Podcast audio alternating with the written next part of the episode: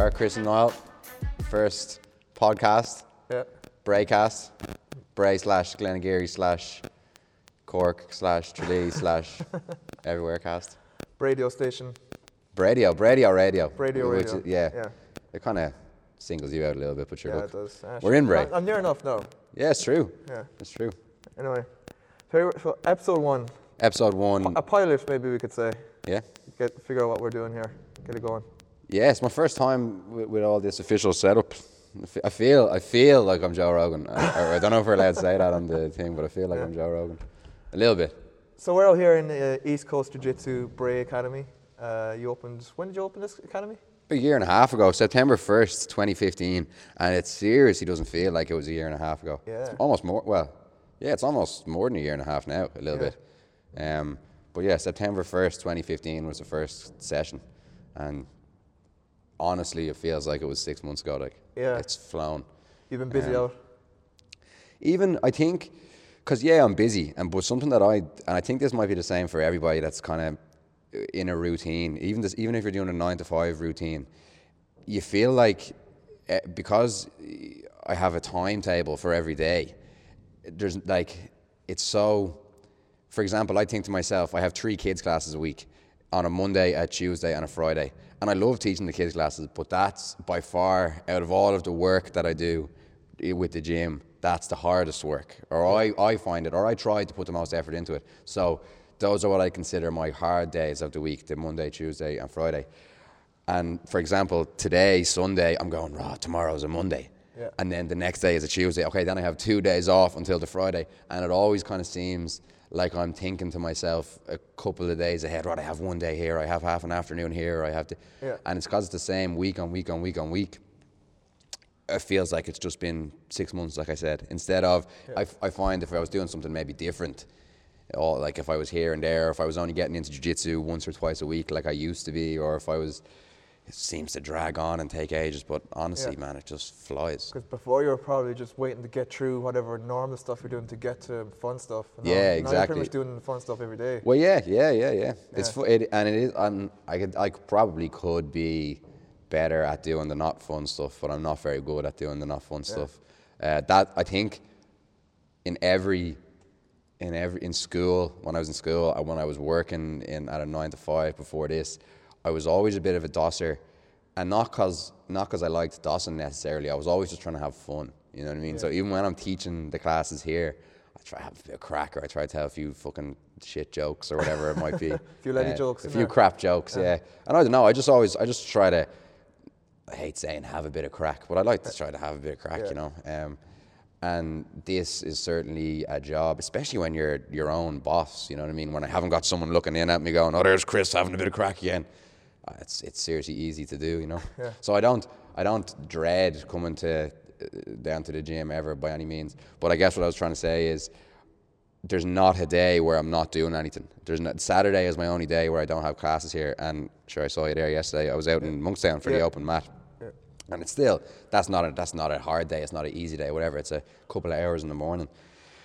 But it's just still jiu-jitsu every day. So it all just feels like it blends together, if that kind of makes sense. Indeed, yeah. Is there anything you're doing these days that isn't to do with jiu-jitsu? Yeah, I actually, funnily enough, when I'm not here, I think about it all the time, too much probably sometimes. But I don't watch jiu-jitsu really. I don't look at jiu-jitsu Facebook pages. I don't watch the UFC really. I watch skateboarding videos. I haven't skateboarded in 5 or 6 years, and I watch that. I go climbing a little bit. Yeah.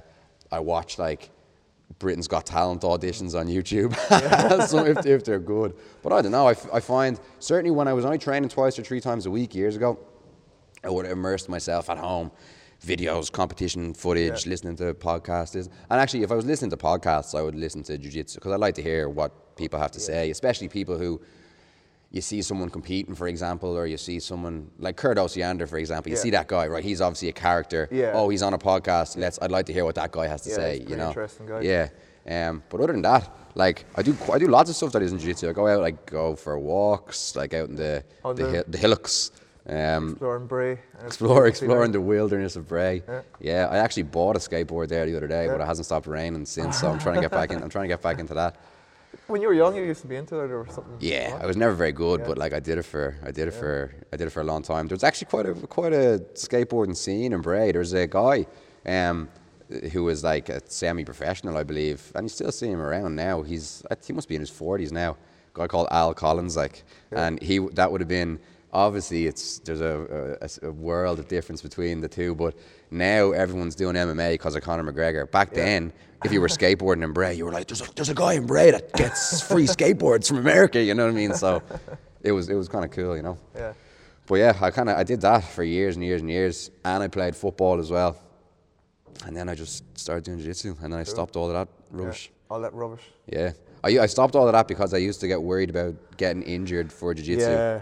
Because I get it, you do pick up knocks and stuff doing jiu-jitsu, but I'd rather pick up a knock doing jiu-jitsu than like... But even like, I know so many people like back home, like in Tralee, a lot of people would be playing soccer and there's like Tralee Dynamos or whatever. And was that actually what they're called? Yeah, that's one, I think that's one of them, yeah. And I don't know. Watch out for them. I'm kind of alien to the whole football thing anyway, because I was a complete nerd when I was growing up. But like, I knew like so many people in my class and stuff would have been playing football, and all of them nearly had a terrible knee injury. And it's because something about that as well is, unless you're at a high level, and this is something that I've always thought about.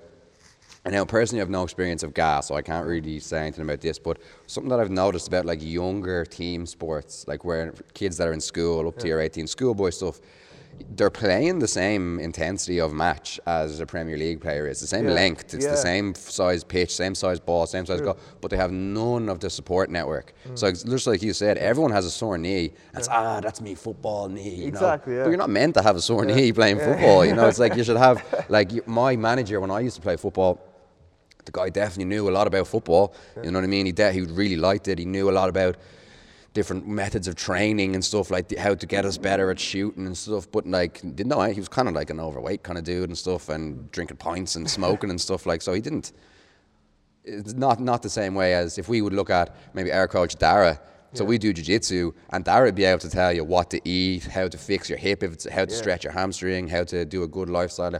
And that's something, I know me and you talked about that before, but that's something that when I started doing jiu-jitsu, I was like, oh shit, I never... With the group of friends that I had from everything that I've done, skateboarding, football, whatever it might be, I never had that like network of people actually know what's going on, like instead of everyone's just walking around with straps on their ankles and their knees. Exactly, and just trying to push through it to the next thing, like without thinking about what's actually going on.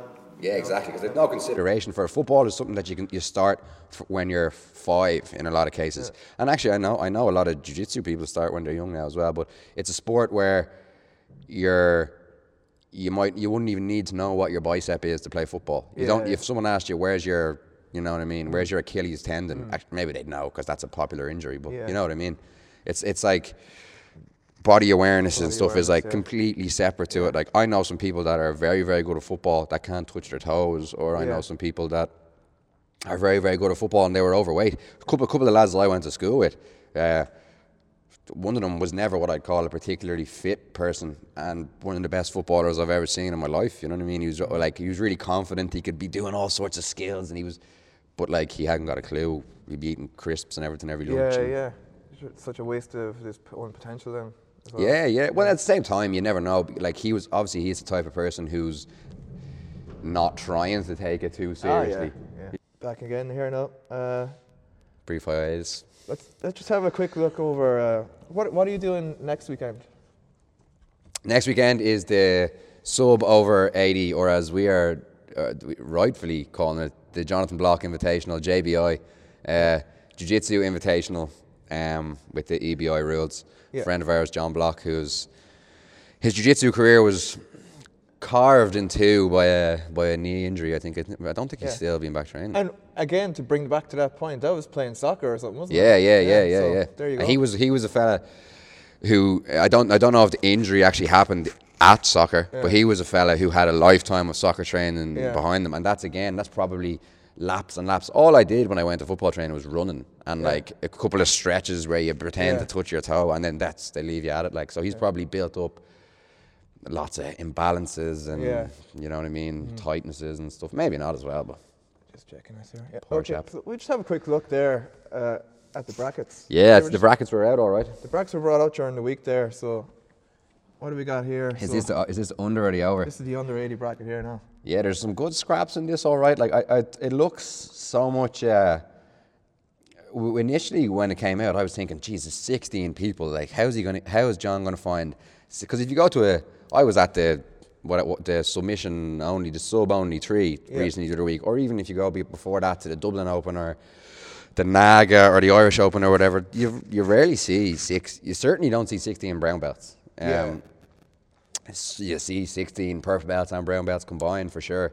But some of them, you look at some of the purple belt divisions, for example. Sam McNally's won that thing for the last however long he was a purple belt, you know what I mean? But the blue belt division before that too. So when you're trying to find, if you look at, for example, Sam and Marcus, if you're trying to find 16 people that can beat Sam and Marcus, you're going to have a, or that are at that level. But when I saw the bracket, I was actually kind of going, oh, wait a minute, there's, even when I saw the pictures one by one on Facebook and it was all spread out over a couple of weeks, it didn't really impact me. But when I saw the bracket and you're looking at all the names beside each other and who might fight who, it's kind of like, oh, there's a few good scraps in here, all right. A few names. So your first match is against Kieran Brohan, the guy I actually used to train with before down in Cork. I never fought him before. I met him, though. Yeah. He's a nice guy. Nice guy. What else we got here? One of the matches that stood out to me was Shane Galvin and Patrick Sheridan. Like, I really can't call that match. Yeah, that's going to be good. That's going to be good. I think Shane's probably a little bit heavier than Pat, but Pat's probably considerably taller, and that's definitely one of. I've trained obviously with Pat lots, but I've had to go against him a couple of times in competition too, and that's one of the things that I always found the hardest going against Pat was really how long he is. Yeah, if he puts his foot on your hip, you're a yard away. You're a yard. You're a mile away from him. Yeah, a lot more than 6 feet. Yeah. That'd be a tricky match. Yeah, because I know Shane quite well as well, because I used to train down in Cork, and we trained together a lot because Shane moved from Kerry up to Cork when he started doing psychology.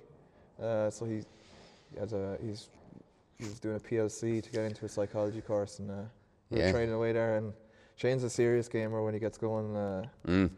We were talking before. I fought him. I think I fought him 3 times. I think maybe 4. I've only fought once in the gi, and he bet me in the gi, armbarred me in the gi.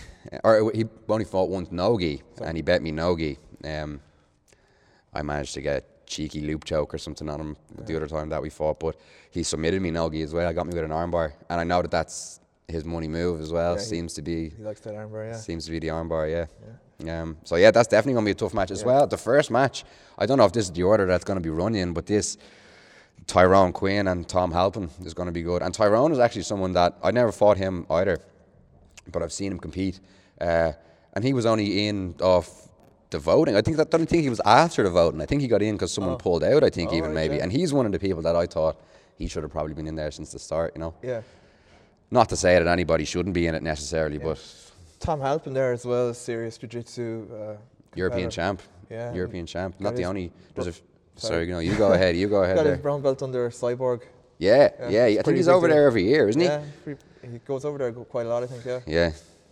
I've talked to him a good bit about and his main training partner Garode. Yeah. I've chatted to them a good bit about. I know there's not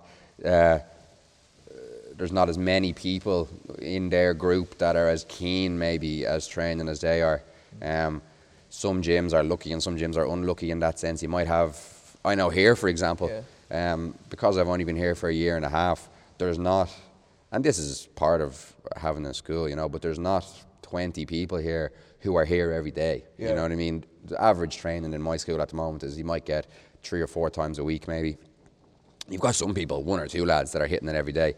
And I know that this is what happened to Dara as well. And obviously Tom is benefiting from it too, is when Dara started training, we were in the same boat, and he took himself over to the States every summer and then comes back to work on the techniques, and he's gone and he's back and he's gone and he's back. And I think that mix is really, really good. I think he can almost get better than if you just stayed in the States, maybe.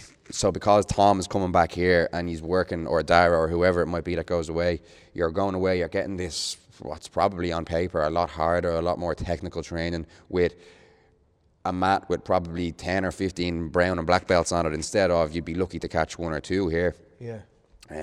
So you pick up the really, really hard training. Maybe even you're not tapping a person. You're not getting a single submission on anybody. You're just getting whooped.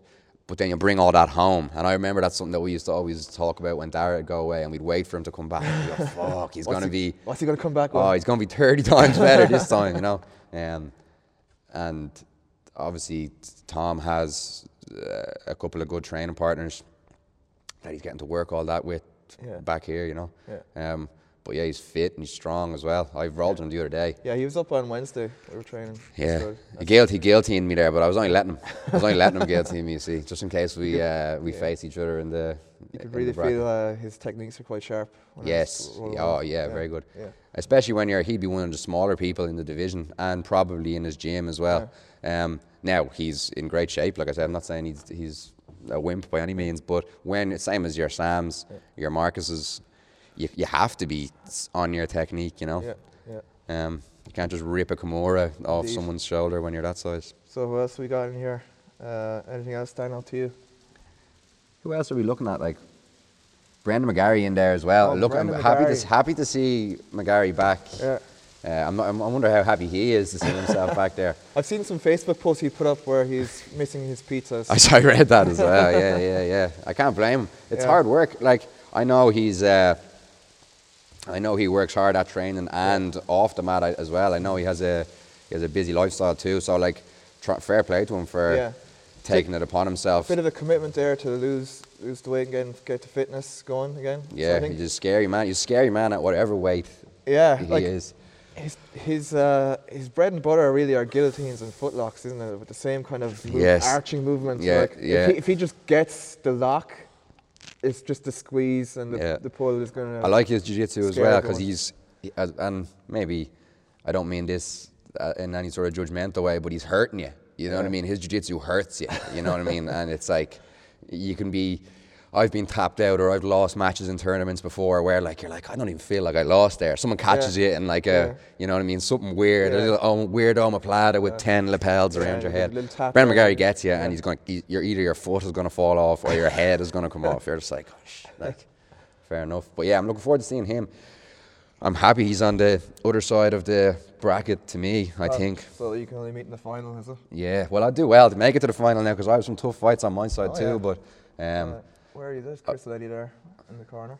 I'd be surprised if Brendan doesn't make it to the final anyway. Joey Breslin is near you there in your bracket. He'd be a good fight. Yeah, if I win my first and he wins his first, and I'd say I'm confident Joey will win his first there. I know I don't know much about that guy Gavin Bowe, but I know Joey, and I know Joey's quite good. Yeah. Last time I fought Joey in a competition was maybe 2.5 years ago, and he whooped me. Like, he whooped me. It was no-gi as well. We actually fought twice. He guillotined me the first time we fought. And then there was a 3-man division, so I fought the second guy, bet him to buy myself a spot back in the final, and then Joey bet me again. But he didn't submit me a second time. He just horsed me out at about 30-0. But yeah, when I saw the fights before the brackets and all came out, I thought to myself, there's probably 4 or 5 people in here that I definitely don't want to get in my first match. He would certainly be one of them. Yeah. Tom Halpin, Brendan McGarry as well. I didn't think I was going to get your Sams or your Marcuses in the first match. Yeah. Oh, because we were on the same team. Yeah. But yeah, Joey's certainly one of the people to beat in the division, I think. Yeah, obviously you got Sam McNally in there as well. He'd be probably one of the smaller guys in there, but his technique level is scary good. Yeah, Sam. I've taken more whoopings off Sam and Marcus too, than almost anyone across my years of training, you know. Yeah. And maybe some of the jiu-jitsu that I would try to do might be a little bit physical as well. I'm trying to use a bit of strength maybe, or to use a bit of that to get a bit of control. And I'd probably have 15 kilos on Sam, and I never felt like I was able to. Whenever I roll with him and I try to do anything, it's just he always knows the exact right thing to do at the exact right moment, it seems, and I can never get around. He's very good at keeping you in his game, you know. that's something that I'm trying to pick up as well from since I became a brown belt and since I've been training by myself. It's been a while since I've actually started to do something new. I've done new things within something that I've already done, but I haven't really branched off and started picking up a new, whole new technique. Mm-hmm. And because of that, I've been trying to, when I go to a competition, keep the fight within my game, which is something that, again, that I find Sam is very good at doing.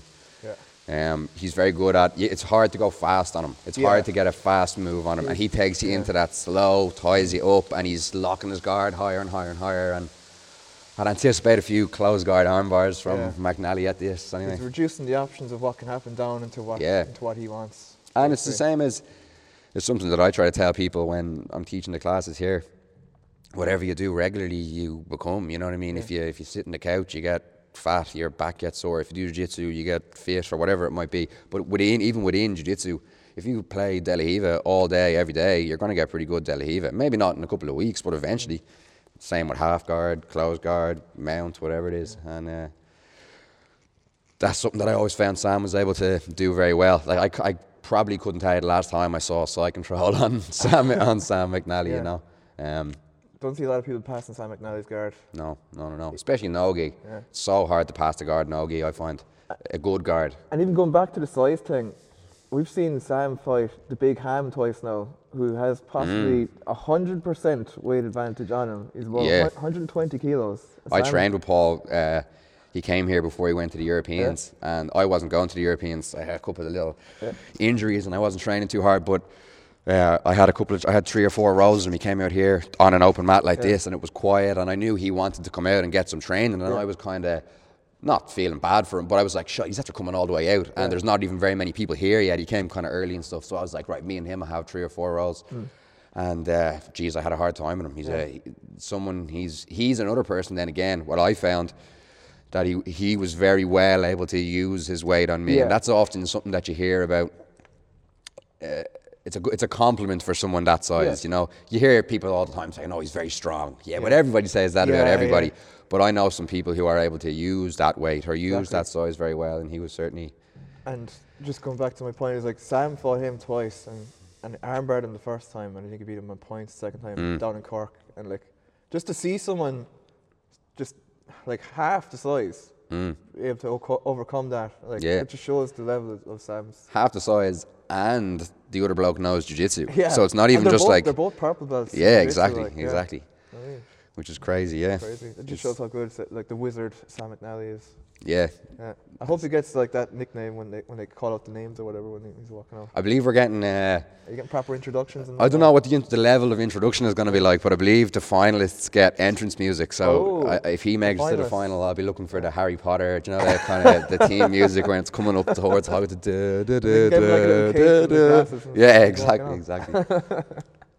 Anyway, so that takes us nicely through that anyway. And, have you had anything coming up after that that you're thinking about or anything? No, to be honest, I like to do the competitions, and I'm thrilled to be doing this, and I'm looking forward to doing this, and I'm going to do my best, but I think my job here now is to just make the people that are coming to my classes like jiu-jitsu. Even competition for them is secondary, you know. Yeah. There's a few people here that are quite good. Everybody here is getting quite good, but there's a few people here that would be at a level to be on the podiums in a couple of the competitions around Ireland, but through injury or through school or college or whatever, they've been kept away.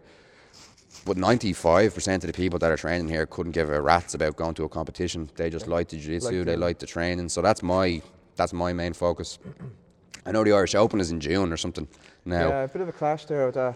Yeah, but it is what it is. We were talking about that earlier. Yeah. It's like 99% of people. Just the clash is the world's. Just for everyone listening, is the same weekend as the World Championships in California. 99% of people that are doing jiu-jitsu in Ireland probably didn't even know the Worlds was on that weekend. Yeah. So it's not like it's. You can see where the lads are coming from putting it on that week, but it is particularly unfortunate for people who are very, very invested in jiu-jitsu, like because and you see this argument online all day.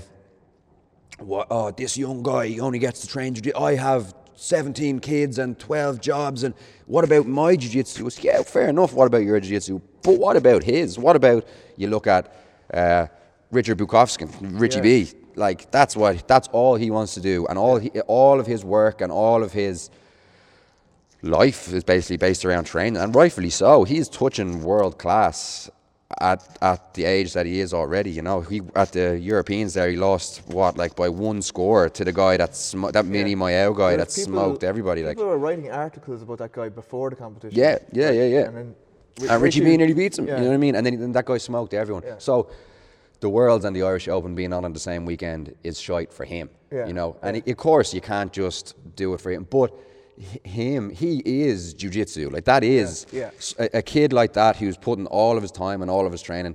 I think that's what it should be about. Now that doesn't mean put the Irish Open on the same weekend as him, but it does mean feel bad for him, because I would feel bad for him. Because you can say whatever, like, oh, most people, like, it won't bother them, but for the people that it does bother, it bothers them a lot more, I think, than the people that, the other people, you know what I mean? Yeah. Like, because you know, they're so invested in doing this that having the national championship taken away from them basically is kind of a bit of balls, basically. Puts coaches in a bad spot as well. So, like, what's Dara going to do? Is he going to go to the Worlds? Well, I assume he is. Yeah. But is he going to go, even if he wasn't competing, is he going to go to the Worlds and corner your Richie B's, corner your guys that are so heavily invested? Yeah. Or is he going to go to the Irish Open and coach 90% of his school, you know? Yeah. And that's a very hard decision to make. I heard, and he's a guy that gets a bad rap, but he says a lot of good stuff, I think. I heard Lloyd Irvin say before, he was frustrated about going to a competition to corner someone who hadn't really put in the work. He was like, I'm not trying to give up my time to go and corner you if you haven't really put in the work. Now, just to clear up, I'm not saying that the people that are going to the Irish Open versus the Worlds, I'm not saying that they haven't put in the work. Yeah. But the people that are going to the Worlds have probably put in more work. So I'm not taking away from the Irish Open guys, but if you're going to the World Championships and you're going to be competitive, you've probably broke your balls for the last however long. And that's someone like Dara, that's going to be him going, fuck, what do I do here? Do I go and support the team, or do I go and support the elite of the team? That sucks. It's a tricky situation. Well, apparently it's just for this year, as they set the new venue, and next year it'll be lined better. But where is it this year, do you know? What's the name? The new place? Yeah. It's the National Training Centre, I think. So it's like a big government provided sports nice facility. Yeah. Cool. So apparently it's one of the first times it's been open to something outside of the main government good. That's stuff. Good. So it will be pretty awesome for those who can make it. And here I'm going to be there. I don't, you know what I mean? I'm with them. But it's just unfortunate that it had to clash with the other major tournaments, you know. And I'm sure this is something that's probably been ballied around on Facebook already, but it's even crap for attracting international competitors. Last year at the Irish Open, I was beaten by Jamie Hughes. And now, actually, maybe that'll be good, because maybe he won't be here this year. But last year I was beaten by Jamie Hughes, who was over for the competition, you know. And now he'll be forced to. Well, there won't be much of a choice there, you know. Obviously, you're going to go to the Worlds instead of the Irish Open. A guy like that is very dedicated to international competitions. I think you see him at all going. If you follow him on Instagram, I think you see everything. Everything he posts is like leading up to the next tournament. You know what I mean? Yeah. So he's probably not going to come to Irish Open instead of going to the Worlds, I can imagine. Exactly. But even keep going. That's going to be in the UK, because the sport is more mature and they're going to have a bigger team of, like, the UK are going to send a lot more people to the Worlds than Ireland will. Yeah. So because of that, you can probably bet that the UK won't have the Irish Open or the English Open or the British Open on the same day, just because they have more. And in 5-6 years from now, maybe every team in Ireland is sending a couple of blue belts, purple belts over or whatever. So I think it will go that way eventually, but it'll take a bit of time to build up. Yeah. Especially for the clubs, smaller clubs. Like, we're kind of in maybe a luckier position. Definitely. We are, because especially even just training in Dublin, you have more opportunities to train with a bigger club, because there's just a bigger population density. You're going to catch more people into each club. Yeah. Like, some of the clubs I was in before were quite small. Like, I was in one originally I came up with a small club in Cork. We, like, basically when it first opened, and you'd have 4 or 5 people training, like, most of the time, like, literally just 4 lads on the mats, like, so. Then you get into Dublin now, and you have 20 people on the mat, and you go to the next class, and there's a different 20 people, so it's like such a big pool of people you get to train with all the time and stuff like that. Yeah. And everybody has different, I think even for us, just being, not whatever about the size of the school, just the fact that our coach now, Dara, is currently competitive, that you have that direct link to, like, of course we know when the Worlds is on, because he's gone, exactly. And when the Europeans is on. And the first Europeans, I went to the Worlds with Dara in 2011, and it was just me and him that went, and a girl that was training with us at the time, she went to compete as well, but it was just us. And then the next year, there was 5. I didn't go now the next year. The next year, there was 6, 7. So it actually didn't start off. And I think this is what a lot of schools are trying to do now, maybe. Let's bring it, and I'm very conscious of this. This is why I don't push people into the competition too early here.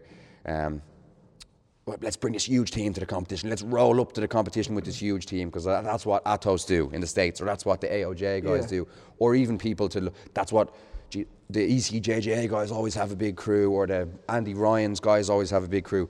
Yeah, because they've been around for a while. You can't, it started off with a small crew. Sure, I'm sure you've seen, I like that thing on Facebook now, where it brings up on this day 5 years ago or something. And you see it's such a massive difference. Yeah, you'll see like the lads out at the Northern Irish Open, and it'll be 4 of us, you know what I mean? And it'll be like, the team really did well today. And then the next year it was 7 of us, and the next year 10, 15, And then eventually it's a big team doing big stuff. But like here in my school, and again, like I said, there's some people that are very good, but there's some people that don't need to be competing yet, you know what I mean? It's like you could compete, but you don't need to be. You're going to get just the benefit from, the same benefit from coming down and training, you know? Yeah. And that's the same for these small gyms down there. Like, especially if you're training in a gym, if you're a white belt, you're a beginner. And here, I've seen some white belt beginners from those small gyms killing everyone. So this isn't across the board. Yeah. But you just have less people to train with, less access to regular training. Maybe there's only classes 3 times a week instead of classes every day and stuff. Yeah. And then you have to come up and... Pat and John's school, for example, the lads in Satori, they have like 50 people in a class. Some of their white belts are very, very good. A lot of young lads, and they have a good crew of young lads who are friends, and they're friends through jiu-jitsu, so they love training with each other. You could be training in, you and your 5 teammates, you just rock up for the weekend in the fucking minivan. Yeah. And your first match is against some other white belt who breaks his balls twice a day, 6 times a week, in a gym full of 50 people, and he goes to the Europeans, and he goes to the... And yeah, it's kind of unfair, but it is what it is, you know. It is what it is, yeah. That's what you sign up for. It's like if I went down to some team, I don't know, I'm so bad at this, but some team, what's a county that's good at GA? Who are good at GA? Who are good at hurling even? Cork would be good at hurling. Cork are good. Say I went down to Cork, like, I'm just going to get on the hurling team, because that's where they're good at hurling, you know what I mean? It's like, if you're doing jiu-jitsu in a place where it's not that popular, sure, it kind of is what it is, you know what I mean? Yeah, it's hard. It's unfortunate. I know what it's like coming from, like, even the places where I came from at right now were a lot bigger than what they were at that time. That was, the time as well was different that time, like the 5-6 years ago. Like everything was, even here was probably like smaller, like in Dublin and stuff. Yeah, so yeah, like, yeah. There wouldn't have been many black belts around that time. No, I remember going to SBG with Dara every day because of that. Yeah, yeah. Not every day, well, he went every day. Just to get a bit more training in, like, more bodies. And not even that we now, and it certainly was better training because the people were more experienced. But we didn't even consider it better training. We just considered it more training. We just knew we needed to train more, you know. And that again became, more people started wanting to train more. Actually, I think myself and Dara and a few other people in that group, and obviously a few people in SBG, were the first people to take jiu-jitsu full-time, I think. I'm open to correction on that, and that's not something that I'm proud of, so it's not. I'm very open to correction on that. I know there was obviously people training MMA professionally, but I wasn't too aware of anyone just breaking their balls, just jiu-jitsu every day. And then more and more people started wanting to do that with us, so then we needed to go other places less, you know what I mean? We would have had to go to SBG or go to train with Chris Bowe and Gracie Baja or once or twice, or whatever it might have been, organising all these different training sessions around. But then it became people wanted to come and train with Dara. Yeah. And I was just lucky that I was there. Same as John and Pat and Sam and Marcus. And all these people start coming to us. And then eventually you have a full timetable. Exactly, yeah. So things can grow out of small offshoots or whatever. Yeah, and even here. And again, I suppose it's all stemming from, like, I'm lucky that I had the exposure to Dara's teaching, and his exposure to all of the people that he's trained with has trickled down to me as well. But off the back of that, even though jiu-jitsu is not so popular in Bray, like, it's not, there's only, I think there's 2 jiu-jitsu gyms in Bray. But, like, it's not like there's everyone in Bray knows what jiu-jitsu is. I suppose it's not like that in Dublin either, but you know what I mean. Yeah. There's just lots of jiu-jitsu in Dublin, whereas further down in Wicklow and the other counties, not so much. But even though I'm in Bray, there's some guys here. I have one student here, one of the boys that was here before we left, Cian. He left with my brother, Cian O'Reilly. He's in 6th year now in school. He'll be chuffed that I'm a little dope. He'll be chuffed that I'm saying this now if he gives him a little listen. But he's fantastic. He is very, very good. He picked it up quicker than anybody I've ever trained with. Anybody. And I've seen him submit people that have been training 10 times longer than him, like, legitimately, and legitimate submissions as well. He gave me one of the hardest rolls I've ever had, the first few rolls I had with him. Yeah, I was just saying, like, I think even, and this is for, to take it back to those gyms where there's 5 or 6 people training, you definitely can get good. Like, you definitely can. You can get very good.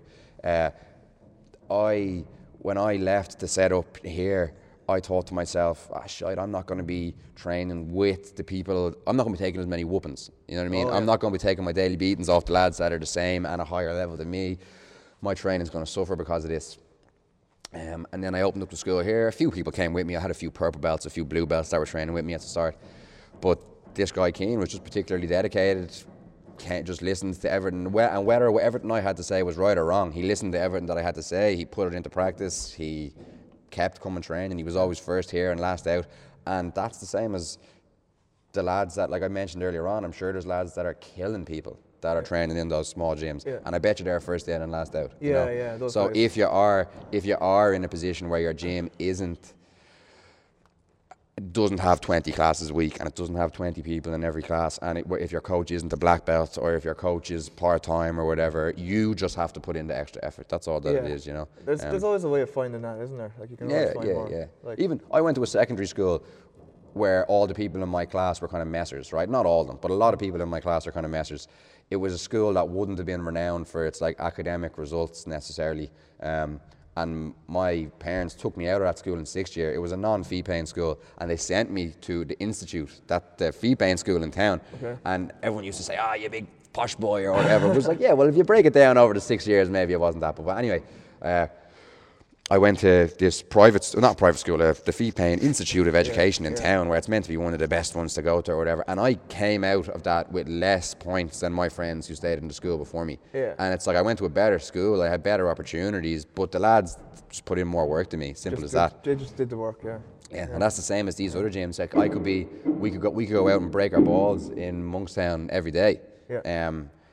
But if we come home and we're just not living a good lifestyle, or we're just flaking off, or we're not thinking about the training, and then some fella in his gym of 5 or 6 people, if he's immersing himself completely, and like, you got to watch out for him. Every so often you do see one of those guys just come out of nowhere, like in a tournament, like, where did that guy come from? He just armbarred 6 guys in a row. That kind of thing. Exactly. From some little gym in Cork. Exactly. And I think there's something too. Big fish in a small pond. People used to complain about that. You're just a big fish in a small pond. But there's something to that, the psychology of being a big fish in a small pond. Like, you consider yourself good. If you're in the gym tapping out everybody that you train with every day, even if those guys are crap, and even if you don't know it, you're used to tapping people out. Yeah. So if you go to a competition, you're going to start your match with the intention of tapping that guy out. Yeah. But if you're the type of person that, and I see this from the kids' classes, who wins a kids' match is who thinks is going to win. Yeah. Apart from if you're fighting one of those, like, Ruthillo twins, like some actual sicko kid. Like, if the kids are just reasonably equal and matched in skill level, who wins is who thinks is going to win. Yeah. And as soon as one of them gets in the other one's head, it's almost over. And that's the same for the adults, you know. You see people go out and they just already make their mind up. Maybe they wouldn't tell you. Yeah. They'd be, I'm going to go out in here, I'm going to do my best or whatever. Yeah. But they see the other bloke, and they even see, his patches are kind of fancy. Yeah. I fought a guy at the A Dublin Open, and he was a black belt, and he was bigger than me, and he had all these patches, and he had, and he was a nice guy, I was chatting to him after, but he had all these tattoos, and people were coming up to me going, oh, you're going to fight this guy? And the guy that was calling the brackets came over to me, and he goes, a Polish guy, and he was like, are you Chris Leddy? And I says, yeah, and he goes, do you know who you're fighting? And I was like, no, and he goes, oh, and he told me your man's name, I can't remember your man's name, and I was like, okay, cool, and he goes, do you know who he is? And I was like, no. And I could, at this stage, I'll be honest, right? At this stage, I had kind of copped. Oh, I bet you it's that guy. So I was just trying to be, cool to this chap. I was like, no, I don't know who he is or whatever. But, and I was like, I didn't buy into, oh shit, he's really big. Oh shit, he has tattoos. Oh shit, he has cool gi. Oh shit. I was just like, oh, he's a black belt, so he must be good. Yeah. But then I fought him, and I, whatever. Maybe he was having a bad day, but I killed him. I bet him 18-0. I couldn't submit him now, in fairness, but I was running around him. I had him in lots of different submissions. And everyone came up to me after as if I was a ninja. Everyone was like, oh my God, you bet that guy, the guy with the patches and the tattoo and the beard and the da-da-da. And I was like, yeah, but he's just a bloke. He's just a guy doing jiu-jitsu, you know? Yeah. And I don't know, like, I think there's a lot more to it than training in a cool gym or having a cool gi, or it's just your mentality. Just try hard and that's fucking it, like, you know. And that's for the lads that are training. Like, there was, before Dara set up East Coast, the training almost was just 5 or 6 of us. Like, the training used to be me, Dara, Pat Sheridan, John Sheridan, Marcus, Phil and Dave. There's probably 10 of us, and that was it, like. And a few people would float in and out of the class, but that was it. And you can definitely do it, you know. Like, when Dara started training full time, he was shite. Like, he was shite, like, and so as was I. And I'm sure he'll tell you that now as well. But just kept going. Kept going, and then he wasn't shite. The other thing is, you just actually gave a shit about it. Like, you gave a shit about what you were doing. Yeah, because we could tell it was working. We were like, hang on a minute, like, this is, we were training 3 times a day, and people were slagging us and saying, oh, you guys are just doing that and you aren't doing a proper job, or you're going to have to wake up and smell the coffee. And I was just like, but we're getting better. Like, this it's working. You know what I mean? And we could very clearly see it was working. Going to competitions in the UK or around Europe and just beating people that we were like, oh, wait a minute, like, we're actually all right at this. Like, and maybe not myself, but some of the other guys were certainly having very good competition results. So it was paying dividends. And then people started wanting to do it with us. And a lot of people saw the results. And came. This actually takes it back to what we were saying earlier about a lot of people see that Atos bring 100 people to the competition, so then they try to bring 100 people. A lot of people saw that me and Dara and the lads were training every day, and then they tried to do it with us. They asked, could they come and train? And we used to have a running joke about it of, we'd almost have a list of people who were going to come today. We'd be like, oh, he'll be out today. And you'd be, this guy's coming, and you'd know they weren't going to come. They'd message you saying they're, and because it was just hard. And it wasn't hard that we were going to try to beat you up. It was just hard because we trained 2 hours in the morning, have 2 hours lunch, train 2 hours again, have no break, so we just teach class, and then we train again. And you could do it for a day, you could do it for a week, but nobody could do it for 2 months or 3 months or 4 months, and everyone just kept dropping off, and we just stayed. And I tell you, I stayed because I liked it, but to go back to what I said also at the start of the podcast, because I liked having fun. And I was having fun. Like, you're joking with the lads, you're slagging each other, you know what I mean, you're doing a bit of jiu-jitsu. It was hard work, but it was a lot more fun than what I had ever worked at before. And here we are now, you know. I think we went in a nice circle there, nice way to end. Yeah. So, how do people find you on social media or whatever? Chris Leddy. I might not accept you now if you add me, you know what I mean? But Chris Leddy on Facebook, or East Coast, Dr. Bray on Instagram. A lot of people don't get that one. A lot of people don't get that one because Dr. Dre, not Dr. Bray, but there you go. Dr. Bray on Instagram, East Coast Jiu-Jitsu Academy, Bray as well, ECJJABray.com. Look for us in Bray if you can find us. We're kind of parked off. But they're very, very welcome to come down. We're just finishing up the open mat at 12. If anybody's free any Sunday, they can join us here. Good open mats in Bray. A good few visitors today as well. And I'm Nilo, so Nile0 on Instagram, and I also have. Is it a 0 or an O? Zero. Well, then you better say Nile0. Nile0, but everyone back home calls me Nilo, so I just thought it looked nice. Was Nilo taken? Was it? It probably was. Yeah, but it just looks a little bit different. Wouldn't have known that was a 0 myself now.